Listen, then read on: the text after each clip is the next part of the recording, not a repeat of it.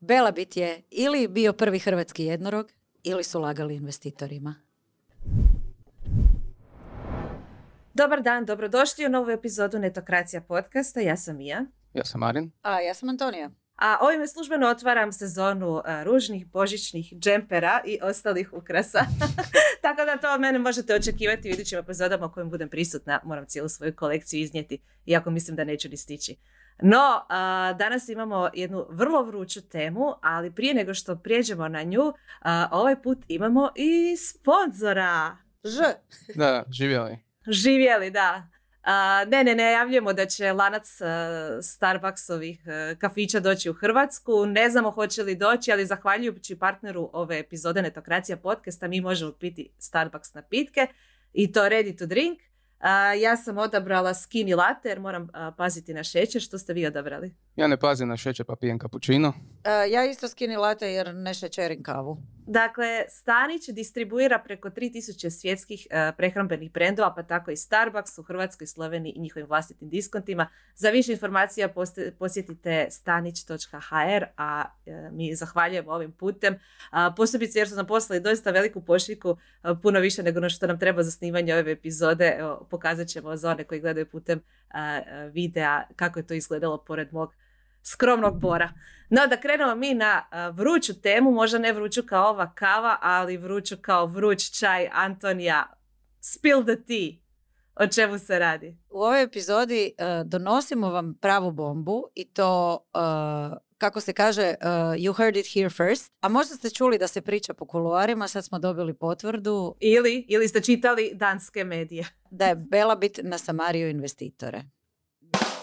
Bomba. Mija, Ono što je nekima došlo kao iznenađenje, nekima nije, jer uh, mnogi parate, poput mene, priča o Belabitu i Baby Watchu a, prije toga već godinama i jednostavno znamo kakav je jedan od osnivača, Sandro Moore. Poanta ove priče je da se manipuliralo određenim brojkama i da sada a, investitori to otkrivaju, odnosno danski mediji, što je zapravo još možda zanimljivije. da, znači danski mediji Berlinske je otkrio e, da je, odnosno tako su oni prikazali priču, da je hrvatski startup na Samariju investitora Peter, Petera Varnusa iz fonda Nordic Eye. Taj e, fond je Belabit predstavljao kao svoju zlatnu koku, e, super mali obećavajući startup koji su otkrili dovoljno rano. Uložili su u njih prema danskim medijima 2018. Pazi sad mi ovo nisi očekivala, 67 milijuna eura Ne.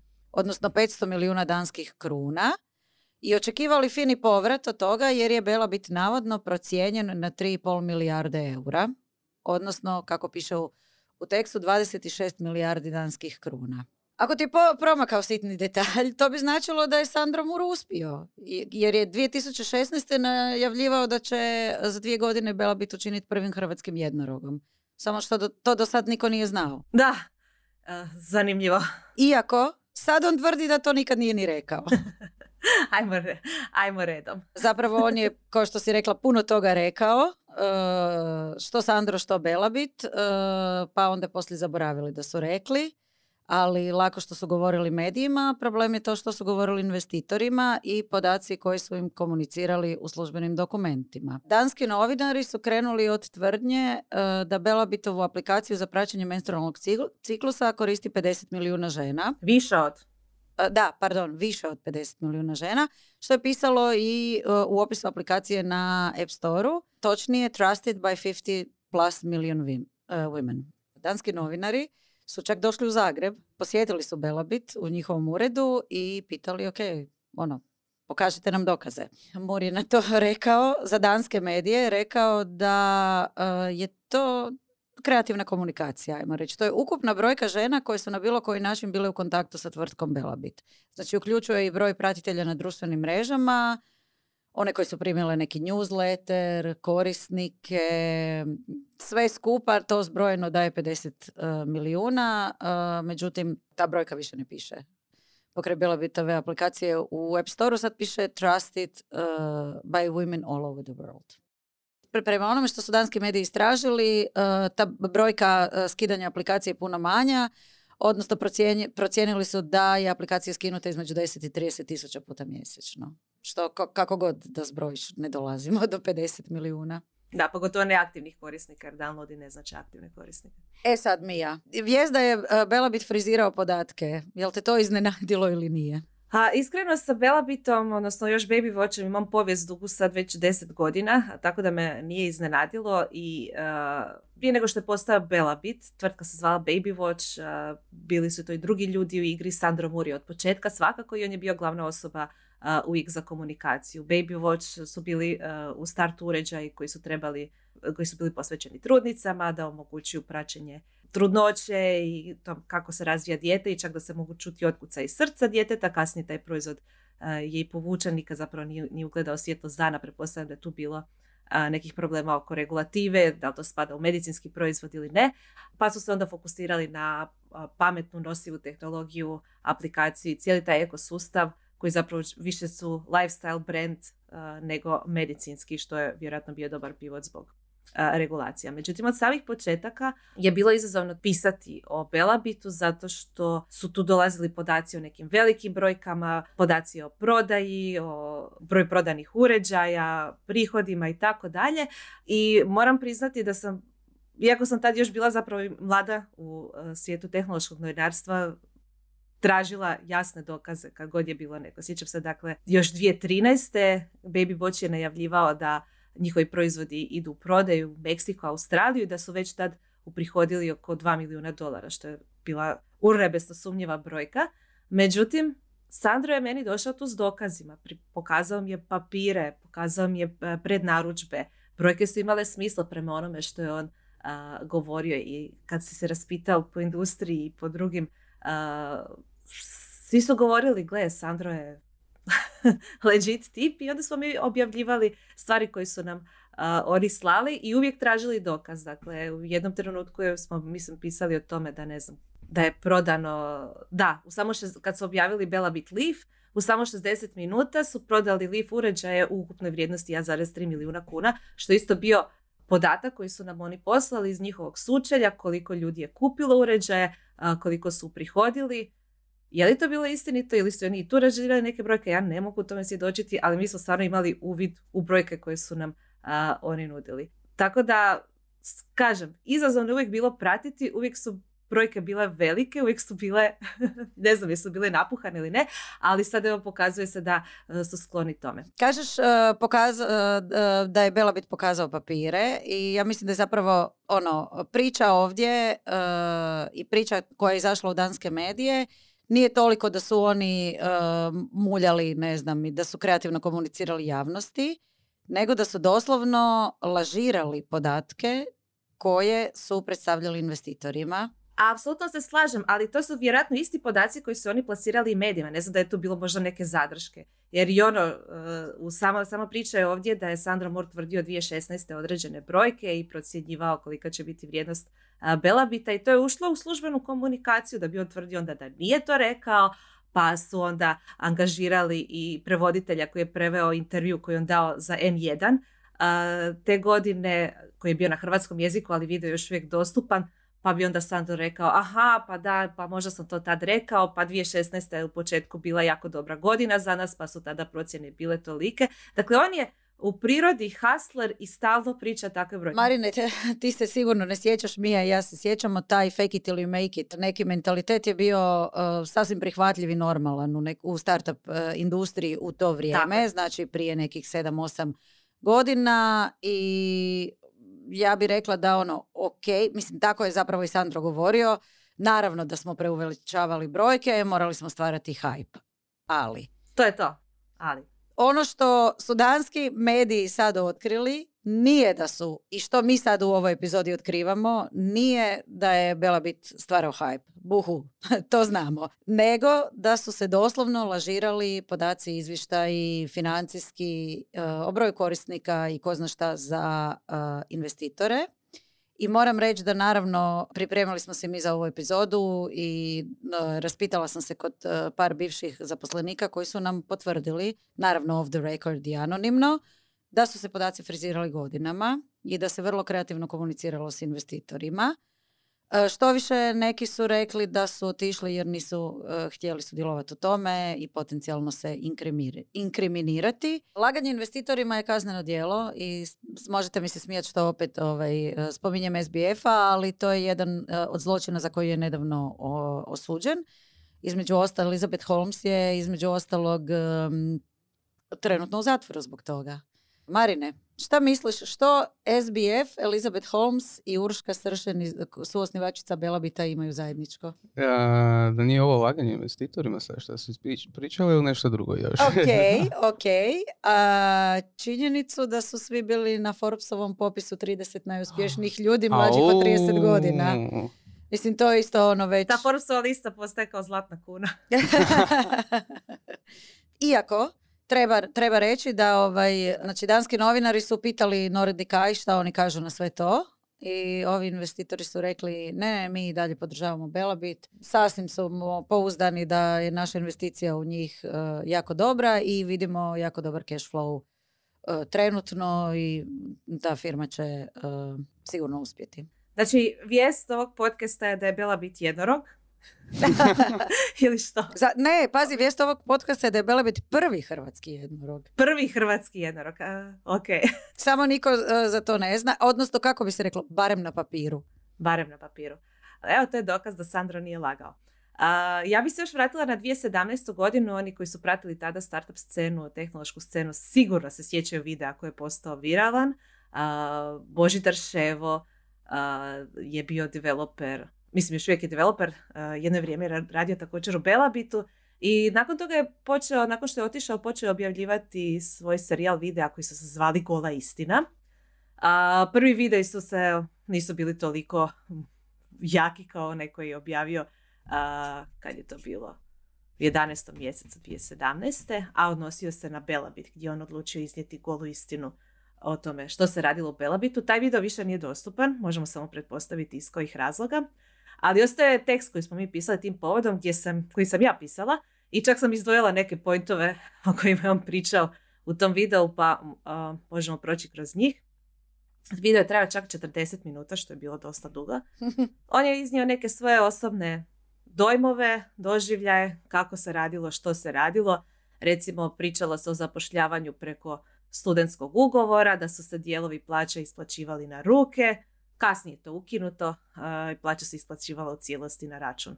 Priča je onda kako su oni nekoliko zaposlenika morali sami platiti nešto materijala za štant na sajmu CES u Las Vegasu, ali novce zato su dobili natrag tek zadnji dan puta. Ko 16. minute cijeli priča o hajpanju podataka o proizvodima u medijima. To je ono što je zanimljivo za ovu priču. Od oko 19. minute tog videa je pričalo se o navodnom kupovanju recenzija aplikacija. Opet growth hack metoda. I onda i dalje još se pričalo o growth hackingu.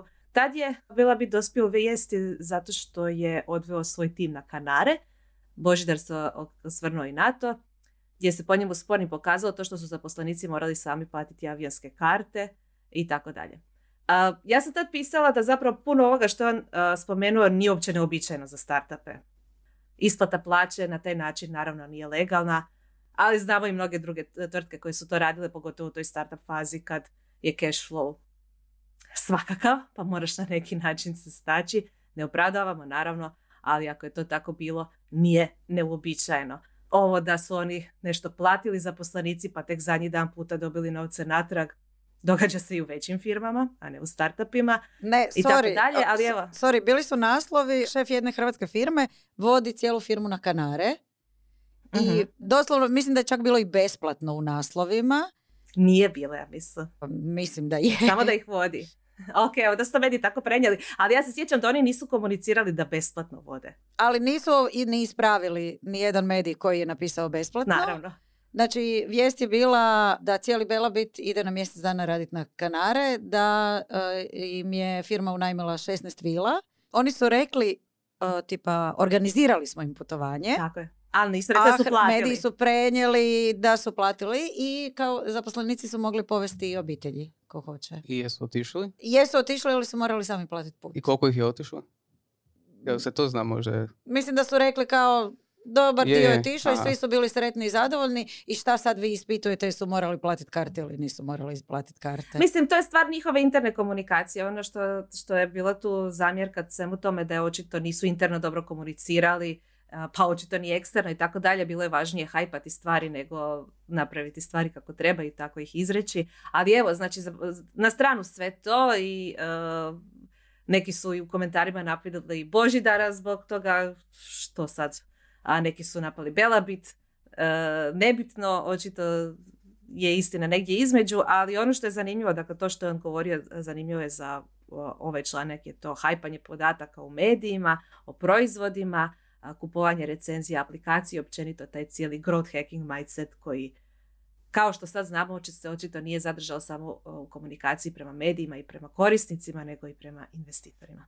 Zapravo, ja kad sam se pripremala za ovu epizodu sam htjela iskopati koliko je uh, Belabit uh, do- prikupio investicija i od koga. Iskužila sam da to niko ne zna. Jer su neke očito prošle u tajnosti, neke su komunicirali, neke su um, sakrili. Spomenula si taj video iz 2017. Mija, onda je Belabit na neko vrijeme full utihnuo, nisu se nigdje uh, javljali. Sjećamo se i ti i ja, ja sam 2018. toliko puta čula da Belabit, citiram Belabit propada, da su, ja mislim, godinu poslije su izašli u javnost i to baš na netokraciju i rekli da su prikupili 14 milijuna dolara investicije. Što se sad opet ne uklapa, jer je 2018. na- ovaj Nordic Eye je uložio navodno 67 milijuna. Ali ta, ono što je zanimljivije e, je što su tad rekli da su sad spremni komunicirati, da su puno naučili iz tog prethodnog perioda koje su greške u komunikaciji radili i da su sad spremni komunicirati, što je smiješno jer nakon toga su baš utihnuli. Bilo je još nekoliko e, zanimljivih vijesti o proizvodima, ako se ne varam, nakon toga pripremao se IPO Ne, i to je to. Ja sam bila vanjska suradnica netokracije i sjećam se da je ovaj, e, moj e, zadatak je bio ajde malo pro, uh, pročačkaj šta ima s Belobitom, dugo nismo ništa o njima čuli i na moje veliko iznenađenje Sandro je odgovorio na moja vrlo ovaj, balansirana i znatiželjna pitanja, di ste, šta ste. Super je bilo što je to taman bilo usred pandemije, a pandemija je donijela jako ovaj, ponovi ponovni rast te neke ono uh, industrije nosive tehnologije. U tom intervju je Sandro rekao da uh, trenutno prikupljaju dvije velike investicije, da je njihova izlazna strategija IPO jer se radi o proizvodu koji koriste kupci i da najviše smisla ima da oni koji vjeruju u proizvod ga podrže uh, kupnjom dionice. I između ostalog je rekao da je Belabit promijenio strategiju i da je to ono što ih je spasilo tijekom pandemije, da nisu uh, wearable tvrtka, odnosno tvrtka koja prodaje nosivu tehnologiju, nego da su tvrtka koja se bavi podacima, a uređaji su samo uh, način na koji oni svojim korisnicima omogućuju da lakše, uh, da ne moraju ručno unositi sve te podatke. Kako sam ja bombardiran informacijama ovdje. Falim jedno do deset godina iskustva da znam što se sve događa, ali zato pripremio sam ja par pitanja kada kažete sve svoje. I što je u tom trenutku meni itekako imalo smisla. Ok, naravno i um, te godine 2020. 2021. su se, se pojavilo uh, par uh, novih startupa koji su uh, jako brzo dobili velike evaluacije i puno korisnika koji su se isto tako usmjerili na podatke, a uređaji su bili sporedni i mm, znate ono, zna- znate kako se priča već ono, svaka tvrtka je podatkovna tvrtka danas Da, i to je imalo smisla. E da bi onda, otprilike godinu dana kasnije, možda čak i manje, došla vijest da uh, Belabić se na svojim društvenim mrežama pohvalio da su otvorili dućan u Parizu. Pa dućan u Londonu, pa dućan u Berlinu. Pa kako sad dućan ako niste firma koja prodaje uh, uređaje, nego ste data uh, kompanija? Onda su odjednom lansirali uh, liniju nekih podloga za vježbanje, bučica, taj neki ono to je taj lifestyle, cijeli wellness zapravo. dodatna oprema za vježbanje, onak samo malo, ok. Moram reći da su te Belabitove dućane u Parizu, Londonu, uh, Amsterdamu, ja mislim čak Berlinu. Su čak i tad neki detektivi na Twitteru ovaj, kopali i išli eh, posjetiti adresu tih na- navodnih dućana gdje bi bilo otvorenje jedan mjesec, a drugi mjesec je dućan bio već zatvoren. Baš, baš o Berlinu je riječ bila na Twitteru, da. E, i sad mene naravno ovaj, sve zanimalo i htjela sam, s obzirom da sam imala dobro iskustvo ovaj, eh, sa Sandrom koji mi je odgovorio na pitanje onako dosta suvislo i, i, i rekla bi eh, ne u njegovom stilu. eh, Godinu prije ja od kraja 2021. maltretiram njihovog PR-ovca eh, da mi dogovori intervju sa Sandrom. Odnosno da mi odgovor, poslala sam mi pitanja da mi odgovori na pitanja i od tad nisam uspjela dobiti odgovore. Da, čak smo i neke interno ljude povlačili da nam pomognu oko toga, ali uvijek bi sve sta- stalo. A zaboravili smo jednu priču, znači bilo je, to si ti pisala početkom 2022. godine, tad su komunicirali da su ukupno prikupili 100 milijuna dolara investicije od 28 investitora i tad se Bank of America a, e, uključila u cijelu priču prema Sandrovom izjavi a, da su zatvorili najveću ulagačku rundu do sada. Od 100 To milijuna dolara. To je bilo tad. Da. Zato Ne, ka- 100 milijuna je ukupno, ali nije, e, nije htio reći koliko je ta runda bila. 100 milijuna su sve investicije koje su skupili do tada. Tada, to je, to je Sandro rekao. Ok, kažem, to niko... To je ovaj, zadnja e, službena komunikacija s njegove strane. A, mislim, e, ja sam je Sandru čula i sve najbolje s druge strane, s nekim ljudima koji su blisko radili s njim. Smatram ga odličnom osobom, vrlo dobrom osobom. A, to što rekao, hoćete priča tu poprilično siva, nije crno-bijela, ali baš me zanima kako će završiti ovaj ishod, jer laganje investitorima nije nešto što se olako shvaća i sad imamo i suđenja na tapeti koja si spomenula, a ja ću sad ovim putem najaviti da ti pripremaš jedan veliki tekst za netokraciju za kraj godine pregled svih suđenja u tehnološkoj industriji na globalnoj razini, sad tako da ga sad stvarno moraš napisati, a nadam se da nećemo uskoro naći neke naše domaće aktere u takvim pričama. Priča se i dalje razvija, iako uh, su investitori iz fonda Nordic Eye prvo rekli da oni stoje iza svoje, svog ulaganja u Belabit i da vjeruju u uspjeh kompanije. Sada se pojavljaju informacije da su osnivači Belabita optužuju investitore da su prekršili dogovor, da su ih izdali, da su izdali njihovo povjerenje. U svakom slučaju pratim ovaj, što se događa i sve nove, sve nove informacije naravno čitajte na netokraciji već ovaj tjedan. Kako ono ide? Ekskluziva. Ekskluziva. Doris, stavi Doris, ekskluziva. Ekskluziva. Ekskluziva. Samo da uđe u zapisnik, znači uh, ovu valuaciju i Belabitov status jednoroga uh, nismo mi zaključili, jer mi ipak uh, podatke, podatke shvaćamo ozbiljno. Znači, u jednom danskom mediju je čelni čovjek tog fonda, Nordic Eye, rekao da, kaže ovako, Belabit je uh, stekao status jednoroga u proljeće 2018. Da oni blisko surađuju sa uh, vodstvom uh, tvrtke i da je tvrtka profitabilna. Dobro, mislim da su u zadnjim člancima me- danski mediji zaključili da je vrlo teško procijeniti koja je vrijednost i koliki je uspjeh Belabita. Mislim da je to s čime trebamo i za- zaključiti. Vrlo je teško procijeniti u ovom trenutku. Taj čovjek je možda samo rekao ono što su rekli njemu. Ako su lagali mene, ja lažem vas. Otprilike. Marina, jel ti sve jasno? Mm, Jesi e, sve zapamtio? bl- onako oduševljen sam da imamo tak te priče koje su granično filmske ili za, neku, za neki dobar krimi film možda. Uh, možda Netflix napravi dokumentarac. Da. To, ne, to neće biti dobra stvar ako Netflix napravi dokumentarac. Kao ja znam za Belabit, ali nisam nikad pisao o njima, nisam, nis, nisu me kačili tekstovi gdje sam morao istraživati išta o njima. Ali možda evo za, za, i za one koji ne znaju šta Belabit uopće prodaje. To ti je jako dobro pitanje. Ajde, Jer- dobar početak. Jer kao što, sam, kao što sam rekla, u zadnje vrijeme prodaju i podloge za vježbanje. Ok. I Belabitov osnovni proizvod je nosiva tehnologija, odnosno nakit. Pametni nakit. Pametni nakit, bravo. Pametni nakit. To je znači uh, jedan uređaj koji izgleda lijepo i namijenjen je ženama, poželiš ga nositi kao asesoar, a on za to vrijeme prati tvoje neke, ne znam, otkucaje srca, uh, san, ka- kao pametni sat. Osim toga, Mislim da imaju i aplikaciju koja prati menstrualni ciklus. Jedno vrijeme su imali takozvanu pametnu bocu za vodu, a pametna je zato što u aplikaciji ti bilježi koliko si vode popio. Ne znam kako. Čekaj, imam otvoren uh, sajt od Belbita. Mislim da nažalost moraš puno toga sam unositi u aplikaciju, tako je bilo. Ja sam koristila jedno vrijeme, stvarno je krasan uređaj, lijep je i sve, ali bio mi je nepraktičan i onda kad sam nabavila Apple Watch mi je bio nepotreban. E, baš sam, baš sam to htio pitati, jel jeste probali njihove proizvode? Jel znate nekog da je probao koja su... Jesi ti, ti si imala Mija? Ja sam imala ovaj Leaf, uh, kažem, preljep je i stvarno je baš i onako dobar modni dodatak. Puno je manje pametan od bilo kakve pametne narukvice i pametnog sata, zato što ne sinkronizira podatke dok ne upališ aplikaciju, dakle moraš se sjetiti barem jednom, sa, bar tada dok sam koristila, to je bilo prije nekoliko godina, a, moraš se sjetiti upaliti aplikaciju da bi a, se sinkroniziralo, a, tako da eto, tu je malo ta, taj UX, da tako kažem, bio a, manje usporediv sa pametnim satovima.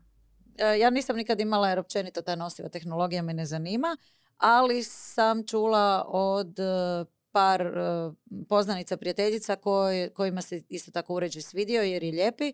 Naručili su ga i bile su e, jako razočarane sa kvalitetom proizvoda i pogotovo e, zato jer je Belabit u javnosti komunicirao kao mi stvaramo hype i onda su komentirali bolje da ste umjesto u hype uložili u kvalitetu proizvoda. Je, imali su i sat zapravo pametni, ali nije imao ekran, nego je bio onako izgledao kao normalan sat. Mislim da ga Tena ima. E, a imaju i, imaju i menstrualne čašice, prodaju. To je ono što je zanimljivo, znači proširili su a- asortiman, to si ti Antonija spomenula, puno šire od pametne, pametnih uređaja. Ja sam očekivala kad su izbacili, imali su i slušalice, ako se ne varam, a, kao za meditiranje. Jako su se bacili u cijelu tu wellness industriju, što je super jer je ona stvarno lukrativna, ali puno tih novih proizvoda koji su izbacili uopće nemaju veze sa podacima ili sa nosivom tehnologijom, nego samo čine taj lifestyle. Ponavlja se riječ lijepo, lijepo izgleda, a jel korisno bilo uopće?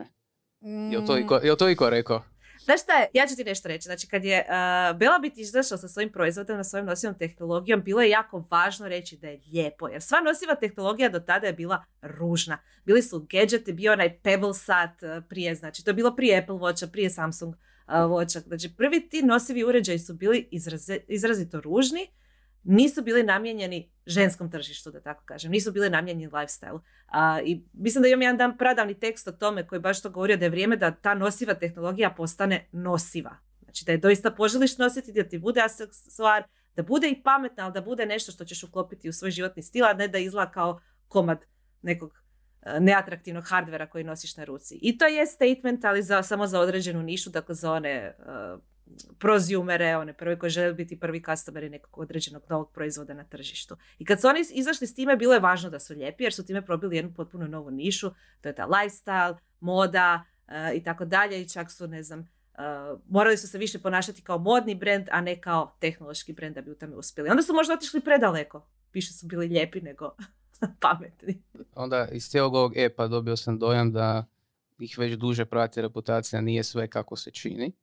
To E, k- sigurno. e to kako, sigurno. kako onda toliko godina uspiješ to gurat i preživljavat? I zar stvarno niko nije došao i pogledao brojke? Jer ovo su stvarno jako napuhane brojke. Pogledali su brojke. Ali sad nakon koliko dugo već, a prati ih već taj glas da malo Pa, je pa znaš šta, to, to se uvijek, ka- kad, se, kad nekog prati glas da ovaj, prenapuhava a, brojke, onda se kao argument uvijek izvla, a, izvlači pa da to nije lukrativno obećavajuće, ne bi investitori uložili privatni novac. Jer investitori rade due diligence. Moraju, mora se dakle proći velika kontrola. A zadnji za kojeg se to pričalo je Sam Beckman-Fried. Tako da e, mislim da investitori nisu uvijek najbolje mjerilo, da ne odrade dobar due diligence. Nekad čisto iz razloga jer se boje da im ne promakne neka prilika za dobru investiciju dok je startup još u ranoj fazi. I mislim da je to upravo bio slučaj ovdje kod Nordika i Belabita, jer doslovno su oni komunicirali svoje ulaganje u Belabit kao jako obećavajući startup koji smo uspjeli uhvatiti još dok je mali. Znači Nordic Ice je jednu ruku sam kriv. Jel se tako može reći? Gle, oni odgovaraju svojim partnerima koji, koji su stavili novce. u to. um, Šta mislite, što je sad dalje? Šta bi se moglo dogoditi? Kako bi se to moglo razviti prema vama sa dugogodišnjim iskustvom? uh, ja se nadam da će izaći puno prljavog veša van. Jer taj prljavi veš, Spilling the tea. taj prljavi veš je toliko već ustajao. To se to godinama se priča svašta i ono, po kuloarima, pričaju bivši zaposlenici, ja sam pričala s ljudima, jedva čekam vidjeti da se to malo provjetri.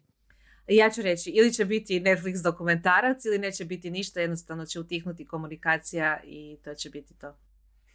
Ok, Nema između. nema između. E, naravno, e, ja, mo- moja e, ponuda Sandro Muru za intervju i dalje stoji. Sandro, javi se. Ne bi se čudila da pristane na to. Sandra je uvijek pun iznenađenja. Ja bi samo napomenula iz legalnih razloga da sve ovo što smo danas komunicirali je sve javno dostupno u danskim medijima i na netokraciji što smo mi do sada pisali o Bela Bitu i nekim drugim domaćim medijima. Iako video Božidara Ševen više nije dostupan, dostupni su njeg, opisi tog videa, e, evo, čak i ono što sam ja pisala, dakle ništa od toga nismo mi izmislili, nego je sve javno zapisano na internet. Uh, stavit ćemo linkove u opis. Čisto disclaimer za sve uh, uključene. A, ok. Idemo na drugu temu koja možda nije toliko, uh, kako bih rekla, E, idemo na drugu temu koja je trebala biti glavna tema ovog podcasta.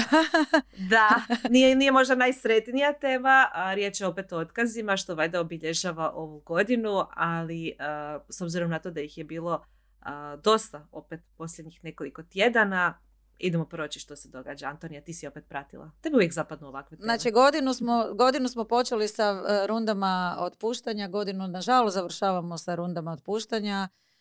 Povod za pričanje o otkazima je nedavna, e, nedavni Spotify potez da otpusti 1500 ljudi.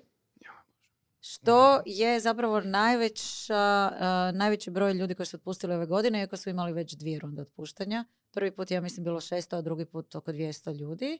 Ja ne mogu vjerovati da su otpustili 1500 ljudi to pred blagdane. I to nedugo nakon što su predstavili svoje poslovne rezultate, e, kojima su se pohvalili da su bili profitabilni. E, Jel se zna koji odjeli se režu?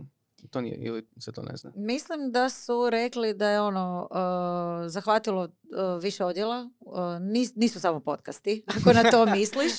Jer ova runda na proljeće od 200 ljudi su otpustili uh, ljude koji su bili angažirani na proizvodnji podcasta. Sad jesu podcasti, ali i mislim da sadržaj, marketing, product, Sve pomalo. sve pomalo. Vrlo nespretno. Prvo otpuštaju ljude oči blagdana. Drugo, nedugo nakon što su se pohvalili odličnim poslovnim rezultatima, što znači da nije da moraju otpustiti ljude, nego je to čisto ovaj, udovoljavanje investitorima. I treće, taj loš PR uh, dolazi uh, par dana nakon što je cijeli svijet ludio i ovaj, dijelio svoje Spotify Wrapped objave i naravno su se pojavili uh, već mimovi u kojima je dizajn Spotify Wrapped i onda piše you laid off 25% people this year. I kao što smo rekli, otkazi, otkazi su započeli, završavaju godinu. Ukupno je ove godine u tech industriji globalno, slušajte, otpušteno 250 tisuća ljudi. Znači, četvrt milijuna. Kamo idu ljudi? Da, kamo, kamo, di oni, gdje su oni dalje zaposleni? Dobro pitanje jer zapravo uh, naišla sam na analizu uh, koja se doduše odnosi samo na američko tržište. Doslovno na tu temu kamo idu otpušteni developeri. Ok, otpuste- otpušteni su i drugi ljudi iz tech, firmi, tech firmi, ovo je bilo za developere i uvid je da uh, idu u manje i srednje velike tvrtke. Znači to su ovi koji su dobili otkaze u big techu, u velikim scale-upima idu u manje i srednje velike tvrtke koje su do ove godine imale jako problema sa privlačenjem e, tek kadra, sad konačno e, im je lakše zapošljavati, s tim da naravno ako i oni sami nisu morali rezati troškove. Najveći dobitnik ovih velikih otpuštanja u, u tek industriji, a ja mislim da se to bi se moglo primijeniti na Hrvatsku, su netehnološke firme. Znači, netehnološke firme koje su imale jako veliki tipa banke, osiguranja, ne znam, turističke firme, e, retail. PCMG. Da, da, da. Znači, bilo, bilo, bilo koje firme koje isto tako trebaju i developere i tek ljude, ali nisu baš bile najatraktivnije zadnjih godina. Sad mogu privući e, zaposlenike, a što je najbolje imaju i dosta dobre budžete za dosta dobro e, ih platit. E, neki od otpuštenih iz big tech firmi su pokrenuli svoj biznis.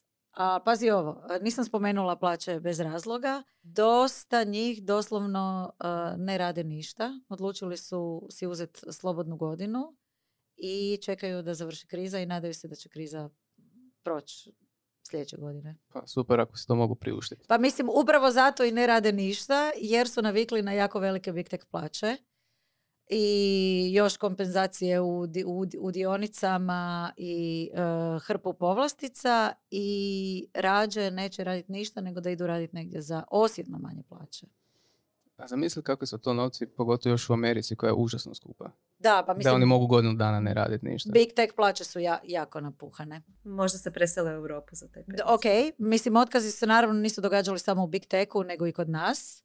Iako kod nas naravno nije bilo ovaj, otpuštanje po par tisuća ili par stotina ljudi, jer većina hrvatskih tech firmi je takva da uh, čak 20 ili 30 ljudi bude solidan postotak zaposlenih. Rekla bi da su tako dvoznamenkasti broj otpuštenih je bio uglavnom. Naravno treba imati na umu da niti se mogu dogoditi takva masovna otpuštanja zbog eh, količine, zbog broja ljudi koji su zaposleni, niti se mogu dogoditi preko noći zbog propisa koji su u Europi, uključujući Hrvatsku, potpuno drugačiji a, nego u SAD-u, tako da većina ovih velikih otpuštanja su se istog razloga događala u SAD-u. A, mi smo zapravo puno pričali o tome, o komunikaciji. Da, ono što se, ono što se, ono što se nije događalo u Hrvatskoj je da nijedna firma nije poslala priopćenje da daju otkaze, kao ove big tech uh, jeli, firme. I uh, to smo komentirali puno, jer o otkazima se pričalo i uh, komuniciralo i to ne samo među ljudima, nego i na društvenim mrežama, najviše na Redditu, na takozvanom dark socialu, odnosno u grupama za dopisivanje. I sjećam se, uh, Mija, da sam ja u tom članku o e, tim komunikacijskim propustima napisala da naravno da ne očekujemo da nam firma pošalje priopćenje uh, da daje otkaze. I onda se taman dogodio jedan super primjer, doduše u susjedstvu, ne u Hrvatskoj. Tako je, da. Riječ je o srpskoj firmi Holovo ili Hulovu, nikad ne znam kako se izgovara. Kao pro disclaimer, moram reći da im je ime genijalno i oni su od uvijek imaju genijalnu komunikaciju. Bili su i gosti na našoj konferenciji posvećenoj employer brandingu. A, imali su genijalnu kampanju kad su htjeli zapošljavati senior programera, pa su ga zvali, pa je to cijela bila kampanja Matori, pa su imali i merch povezan s tim. Pa, mislim, od uvijek su poznati po odličnoj komunikaciji, a ime samo Hulovu a, dolazi iz vodiča za autostopere o galaksiji. Riječ je o super inteligentnoj plavoj boji. oni su baš, evo da u trenutku dok snimamo, to se dogodilo jučer, izašli vrlo javno i transparentno na svom LinkedIn profilu, vjerojatno i na nekim drugim internetskim mjestima, iskreno spričam o tome kako su morali dati 17 otkaza. Ja bih pročitala sve to, da čisto da pokažem, mi u Hrvatskoj mislim da nikad ovakvu komunikaciju nismo ni čuli ni vidjeli. Dakle, naslov je 17 otkaza u Hulovu. Zapravo naš najveći klijent prekinuo je suradnju sa 31 našim čovjekom, zaigrala mečka i pred našim vratima. Vjerojatno bismo neki takav naslov napisali da je tema manje ozbiljna. Redom prvo klijent, odakle je sve počelo. Njihovi rezultati u prethodnom periodu nisu bili na nivou očekivanja, odustali su od nekih projekata, morali da smanje headcount i neke troškove. Bilo je jasno da će to pogoditi i nas. Jako smo zadovoljni pristupom i komunikacijom, prišli su nam kao partnerima bez obzira što povod nije bio lep. Kad je počeo COVID i bili smo u istom sranju i mi klijent, pazi sranje. Pisali smo tad o tome, ali smo prošli neogrebani, znači nije prvi put da komuniciraju o ovoj temi. Sad nismo uspjeli, prekinuli smo saradnju sa 23 naša inženjera i 8 delivery menadžera. Klijent je odlučio u planovima za naredni period i prioritetima, poslije koliko je bilo moguće, zajedno smo odlučili o konkretnim pozicijama. Teško je otpustiti ljude kad su to dobri ljudi, kad niko ne treba da ode, na primjer zato što je loše radio. Kriteriji su bili ciljevi, skillset, senioritet i domensko znanje i drugi. A što je naslov 17? Zato što 23 šestero smo prebacili na druge projekte, 8 delivery menadžera ostaće u support dijelu gdje su marketing, HR, operacije i OD, a vidjet ćemo da, da li će i na koji način ova situacija da afektuje support. A, prvi put prolazimo kroz ovako nešto, nismo sigurni da li radimo stvari dobro, što niko nije siguran. To je moj dodatak. Trudimo se, ljudima sa kojima moramo da se rastanemo ponudili smo šest mjeseci otkaznog roka, tokom tih šest mjeseci njihove plate neće biti umanjivane, sa svima ostalima, svima ostalima plate nećemo smanjivati, hoćemo druge stvari. Zaustavit ćemo na šest mjeseci sve troškove koji nisu neophodni. Na primjer, benefite, zakup e, nekih od ofisa, proslavu nove godine, nije nam baš do slavlja sada, paket zdravstvenih benefita ostaje. Uglavnom imali smo dvije ideje, jedna je da niko ne smije da ostane bez posla danas za danas, tipa za mjesec dana, druga je da omogućimo svakom tijekom otkaznog perioda da traži drugi posao, mi da tražimo način da ostane kod nas, zadrži isti životni standard. Stresna je, neprijatna situacija, hajde da smanjimo stres i neprijatnost koliko možemo. Važan moment je komunikacija među nama. Dijelili smo informacije kad ih nismo imali, bar na nivou danas ne znam, očekujem to i to, znači sutra. Kad ih jesmo imali, onda bez odlaganja, bez uljepšavanja. Ljudi ne žele neizvjesnost, gledali smo da je bude što manje, updates, Q&As. Ne želimo da svalimo na klijenta, apsolutno uzimamo odgovornost. Jasno nam je da kroz ovo niko ne može da prođe lako i srećno. Nula patetike, jedan cilj, e, jedan rok. Cilj je da nađemo projekte za ljude, da ovih 17 ostanu u Hulovu ako budu željeli. Rok je 1. jun, dakle 1.6. A, s druge strane, nikoga ni na što nećemo da ložimo, Obožavam Srbe. Realnost je, ne znamo da hoćemo li uspjeti da nađemo projekte. Nastavit ćemo da pišemo ovome, 3000 karaktera, odnosno znakova nije dovoljno. Treba da se priča o ovakvim stvarima. Ista ideja kao do sad, kad pišeš, pišeš kad je lepo, pišeš kad nije. Učiš. Ja mislim da da ovo nemamo, nemamo što dodati. Doslovno ovo zadnjim nekoliko rečenica treba pisati kad je lijepo, treba raditi na employer brandingu, treba komunicirati i kad nije. Ako im je neugodno komunicirati prema van, barem internu komunikaciju sredite, jer ako ne sredite, drugi će pisati na van, na Redditu. Ja bi, samo, ja bi samo dodala da je eh, Hulovu bio najavio tipa početkom godine ili krajem prošle godine otvaranje nekih novih ureda i onda su na proljeće isto tako iskomunicirali da ti uredi se neće dogoditi. Zašto? Nije, nije sramota. Možemo samo reći ovaj, uh, hrvatske firme uh, take note. Pokrili smo dvije velike teme, mislim da nećemo imati vremena ni za, jednu, ni za jednu još, ali naravno moramo pokriti top i flop ovoga tjedna. Što, što je obilježilo tjedan iza vas? Evo, uh, Marine, ajde ti. Da ja Znači, krenem. U, počet ću Ako sa može teškom... flop, ako može Da, flop. da, da. Idem sa teškom flopčinom, a to je da uh, igrači PlayStation u Hrvatskoj se osjećaju u, poprilično diskriminirano i jako su jako ogorčeni zbog toga kako ih PlayStation tretira. Što se dogodilo? A to je počelo prvog prvog ove godine, zato što euro je na PlayStation Store uveden tek 13.11. Znači 11 mjeseci od službenog datuma kada su trebali početi iskazivati e, cijene u dvije valute. Cijelo vrijeme e, su stajali dalje kune, ali su oni ugasili, PlayStation je ugasio kartično plaćanje da ne bi državna tijela došla ih naganjati reći i kršite vrlo ozbiljne stvari. I onda su među vremenu oni mogli, igra- igrači su mogli kupovati e, darovne kartice koje, koje se inače mogu kupiti na kiosku u trgovinama, ali neke su imale marže, neke nisu. I onda su tako oni morali igrači jako dobro proučavati gdje će kupiti te darovne kartice. Drugi mediji su isto o tome e, pisali i već onda šest, u še- počet, negdje u šestom mjesecu Društvo za zaštitu potrošača je počelo dobivati upite, ok, što se događa, za, kako je to moguće, zašto je to legalno. I oni su rekli, mi ne možemo tu zapravo ništa jer se Sony nalazi u Ujedinjenom kraljevstvu koji nije dio Europske unije. Ah, Brexit, znala sam. Brexit, da. A onda meni nije jasno kako je moguće da Sony nema sjedište negdje sada u Europskoj uniji, jer po zakonu bi Big Tech trebao imati.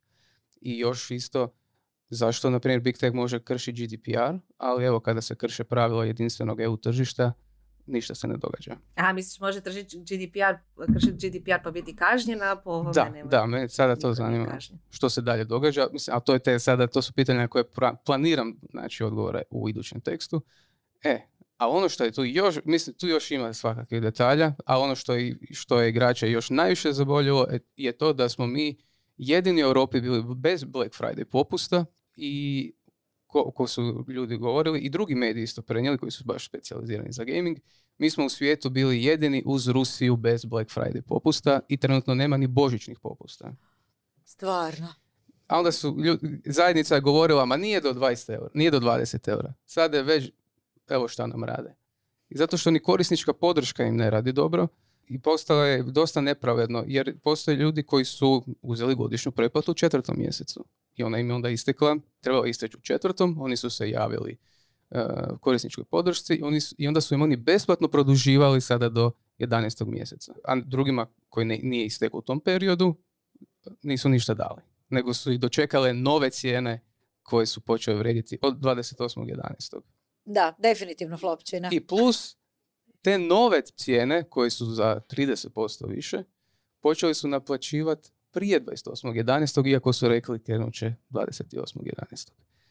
I zato sad puno ljudi neće uzimati PlayStation Plus pretplatu.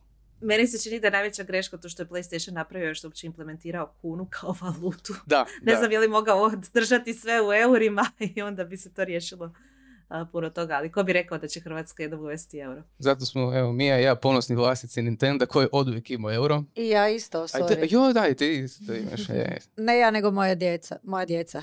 Pa ti si, ti si uh, punoljetna osoba. ti si vlasnik. Tako, ti imaš karticu. To je A Marine, top, top, Top. je opet isto iz domene gaminga. Opet ali- je iz gaminga to da je izašao du- trailer za dugo iščekivani GTA 6 i oborio je rekord za broj pregleda u 24 sata, a to je 90 milijuna.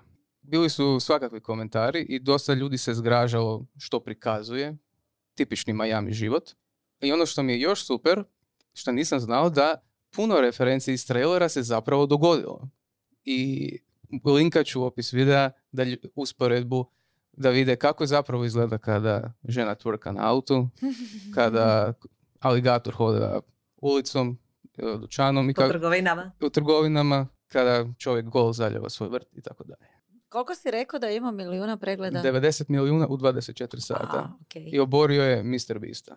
A, okej, okej. Mislim, igra je dugo iščekivana, uh, internet je prepun mimova. Što god da se dogodi, koji god dovoz da dobijemo bude, ah, i to je došlo prije GTA šestice. Znači, to se, išček- to se iščekivalo kao Rijanin album. Da. E, super su mi mimovi u kojima ljudi kao sad jako oprezno žive i hodaju po stepenicama jer ne žele slučajno umret dok ne izađe GTA 6 jer izlazi 26, ja mislim 25. 26. 25. 25. 25. A, Da. možda i Rijanin 25. album tada bude. Tako da, evo, u gamingu je veselo.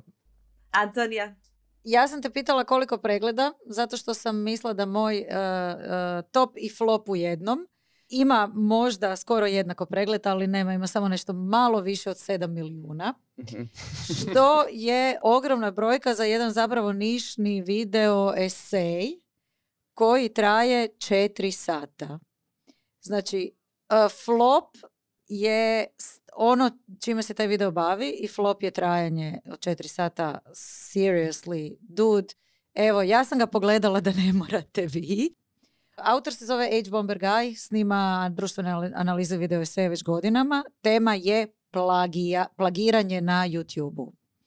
U, on donosi analizu uh, preko nekoliko uh, youtubera za koje je otkrio da su doslovno čitali tuđe članke, uh, eseje, knjige i to predstavljali kao vlastite analize i vlastite video eseje. Znači, tema je zapravo da na YouTubeu zadnjih par godina su, je popularan format video eseja.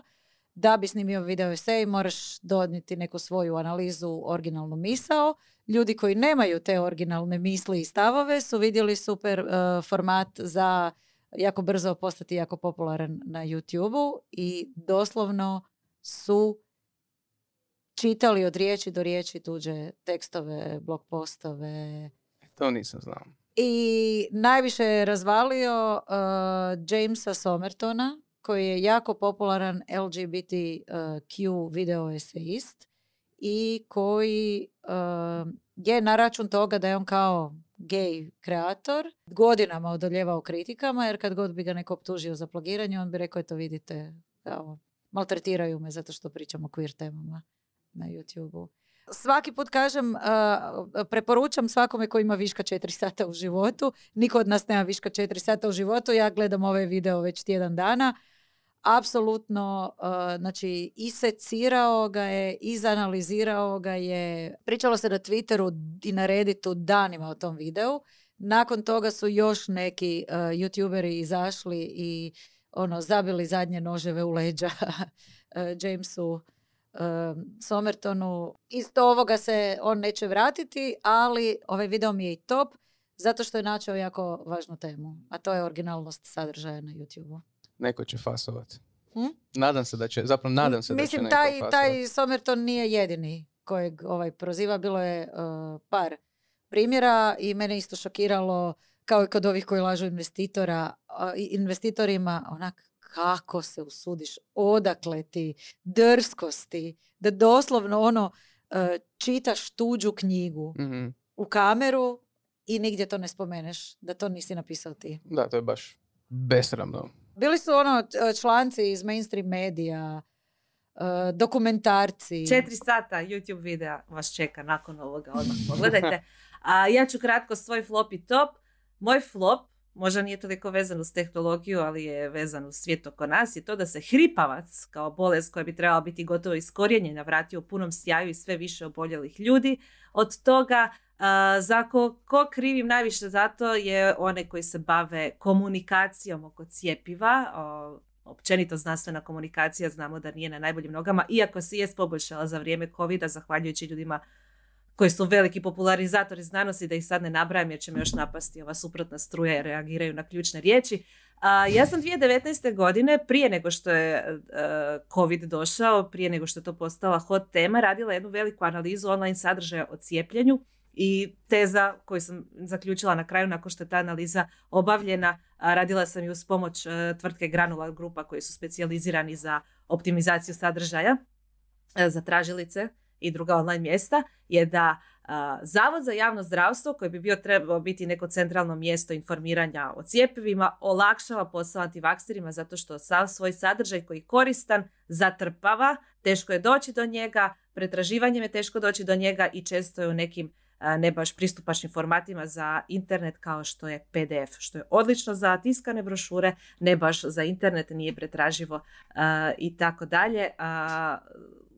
Ispada da je velika e, Niska je procijepljenost e, u recimo u Dubrovačko-neretvanskoj županiji. Oni tamo doduše imali su u tom trenutku analiza i jedan od najboljih sadržaja, jako su dobro pisali, ali je bio zakopan u PDF-u. Pa evo, apeliram još jednom, vraćaju se bolesti koje su bile iskorijenjene. Kad se pita javnost zašto ne cijepe sebe, djecu, kažu ah, smatramo da su posljedice cijepljenja veće nego, da, nego vjerojatnost da će to dijete dobiti bolest koja je iskorijenjena, pa iskorijenjena je zato što je, je potrebna kolektivna procijepljenost i evo sad imamo sve više slučajeva hripavca a, u Hrvatskoj. Što je iduće? Polio.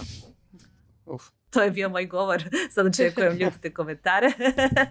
Jer kad sam pisala ovaj tekst, a, 2019. sam baš bila na meti antivaksera, čak su mi isprijetili da će me doći i ispikati tim cijepivima koliko, koje jako volim. Tako Isuse da. Bože. Isuse Bože. Tako, stavi krunu. jako su organizirani, kažem, kad spomenete neke ključne riječi, e, doći će, a to je baš onaj problem koji ignoriraju oni koji se bave komunikacijom oko cijepiva, a to je da ignoriraju činjenicu da postoje ta cijela dark social mjesta, zatvorene grupe gdje se oni organiziraju i idu kolektivno napadati. Mislim, što mislite? Ako, vjerojatno ste vidjeli nekog od tih popularizatora znanosti kad stavi neki status na društvene mreže. Kako to da ispod ima toliko negativnih komentara? Zato što su oni jako dobro organizirani, uh, šeraju link, jedna osoba šera link na neko mjesto gdje se oni okupljaju, bila to Facebook grupa ili nešto drugo i onda oni organizirano e, idu napadati tu osobu, to se meni dogodilo. To mi je jasno da idu napadat neko ko je baš aktivan komunikator uh, pro cijepljenje, ali tebe. Pa ispalo je da sam procijepljenja na ovom tekstu što nisam uopće negirala, nego je to, to uzimam kao činjenicu koja jest, nego sam išla se baviti time zašto je e, sadržaj problematičan koji se objavlja, odnosno što bi se tu moglo poboljšati da ljudi, jer e, evo, tamo u to vrijeme sam bila e, novopečena majka i jako sam puno bila na društvenim mrežama koje su se bavile majčinstvom i tako dalje i jedna je kad imaš zadrt od antivaksera, znači postoji to puno nijansi koji je apsolutno protiv svega, ali imaš ti neke ljude koji su na sredini tog spektra i stvarno pokušavaju donijeti najbolju odluku, informiranu. I onda kad oni idu pretraživati nuspojave cijepiva ili bilo što drugo, nerijetko su završavali na stranicama koje na prvu pogled izgledaju legit, imaju neku i domenu koja je vezana uz cijepljenje i tako dalje, ali koja je čista antivakserska propaganda gdje se idu preuveličavati stvari da bi se navukla voda na mlin antivaksera. Mislim, gdje smo to još čuli danas da neko preuveličava stvari? Propaganda je jaka u ovoj industriji. Kog ćemo mi sve privući na nas u ovoj epizodi? O, Ova epizoda će biti hot. e, ovaj, mogu ja dodati samo da uh, Age Bomber Guy ima video esej na temu cijepljenja. I traje samo sat i 45 minuta. to se isplati pogledati, nije četiri sata. Mislim četiri sata. Pa očito se ima što za reći o temi. Samo ću reći da se isplatilo i, i snimiti i gledati jer taj e, James Somerton kojeg je on najviše uh, razapao u tom videu je izbrisao sav svoj sad, sadržaj sa svog YouTube kanala. A da. Ali, by, uh, by the way, možda se čini kao jako nišna stvar, ali ljudi su na Twitteru analizirali da je taj čovjek bio toliko uspješan da i procijenili da je zarađivao otprilike 18.000 dolara mjesečno od tog YouTube kanala. Što od sponzora, što od, na, od donacija na Patreonu, što od Mm. uh, prihoda od oglasa i To je- pregleda. Solidno. Da, ali to sve ovaj, uh, od tuđih dijela. Aha. Zato je to Da, da, još da. problematičnije. Drago mi je da si rekla Twitter, a ne X. Ok. Pa nismo Elona Maska ništa spominjali u ovoj Čekaj, epizodi. Čekaj, ću Mija, ti si, te, tebi je ostao još to, ali nisi, a nisi spomenula Ilona Maska. Znači li to? Sad, sad me vučeš, vučeš me za jezik, ali ne, ne. A, top mi je Google Gemini, a, novi AI koji je Google predstavio, koji će biti, dakle, bit će imple- implementiran i u BART, koji je prvi AI, odnosno LLM koji je Google a, predstavio. A, I ono što sam vidjela izgleda mi super. Zašto? Zato što je multimodalan. To znači da ne komunicirate s njim samo tekstualno, nego na bilo koje načine praktički dimne signale mu možete slati, a on će nešto razumjeti iz toga. Barem prema demo videima a, koji su odlični, preporučam da ih pogledate ako niste. Dakle, e, osoba crta nešto, snima, to pokazuje e, tom LLM-u, on pokušava zaključiti što se tu vidi, e, rješava ne znam, i matematičke zadatke i ono što je možda zanimljivo za našu publiku, a to je da jedan od primjera primjene je bio da netko riješi matematički zadatak, formulu neku razloži u dijelove i e, slika ju uploada u Gemini i Gemini kaže ok, u ovom dijelu si pogriješio, pogriješila, tu treba ispraviti i tako dalje. Na koji nas to startup podsjeća? Mene na Fotomet. Podsjeća nas na jedan hrvatski startup koji je nedavno akvizirao Google.